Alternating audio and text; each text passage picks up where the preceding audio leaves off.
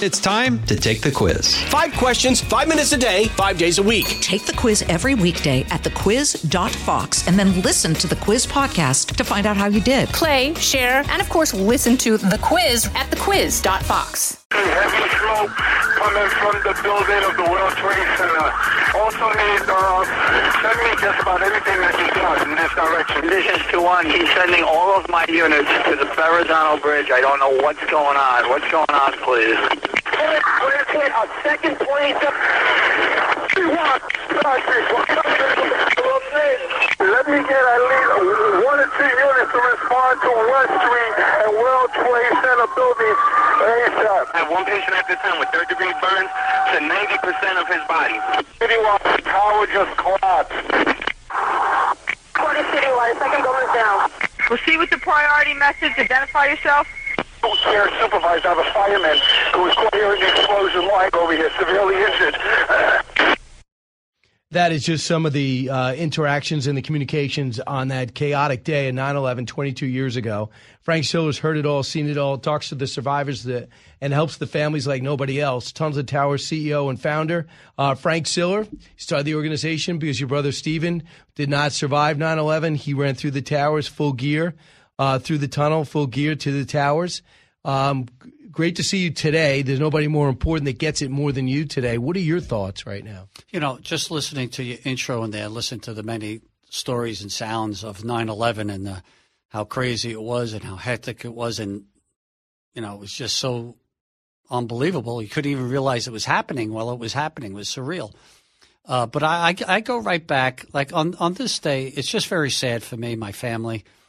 Um, I know exactly when my brother died when the South Tower came down. There was no, no doubt when it came down that that my brother was in there. I didn't know at that point that he, he had gotten there, um, that he'd run through the tunnel, as you just said. But when I was um, home in my house, I gathered my brothers and my sisters together because I know how horrific the day was going to turn out to be. And are you the oldest? I'm uh, no, I was the my brother Stephen was the youngest of seven. I was the next youngest, and wow. I was 14 years older than Stephen. Wow. My brother Russ was almost 25 years older.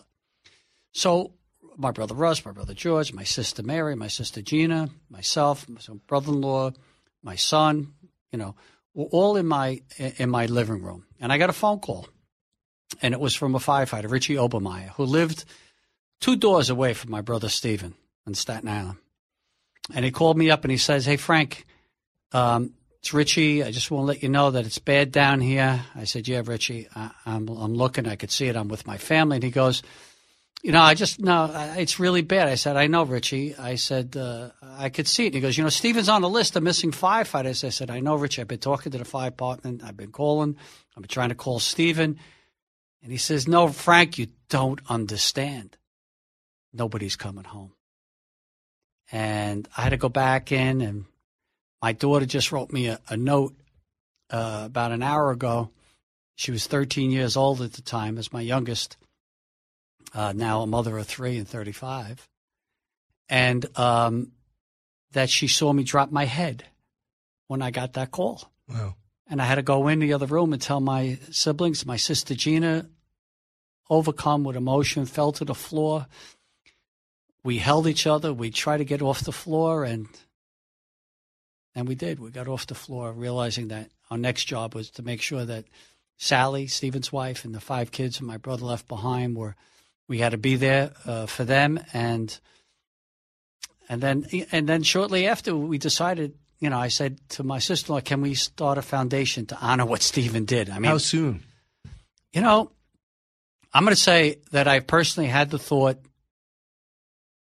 a week or so after wow. 9-11 but within a couple of weeks i did talk to sally and i said is it okay i wanted her blessing i said right. you don't have to do anything you got five kids you know we're older you know we're much older i was almost 50 you know my you know rest of my brothers were, and sisters were you know 52 55 wow. 50, wow. you know 60 and um, I said, "We we'll do it. We'll do it." And I said, "We're just going to honor what Stephen did, and and and to remember not just him, but all the firefighters and and everyone that perished that day. And she gave it the blessing. And by December of that year, we were already incorporated as a 501c. Wow.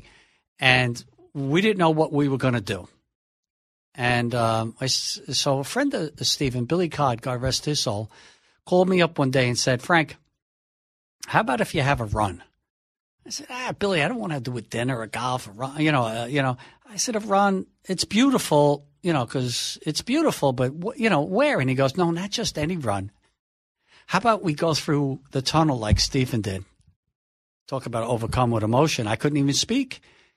And you know, when you know the right thing in life, mm-hmm. you know exactly the right thing in life, you have no choice but to do it.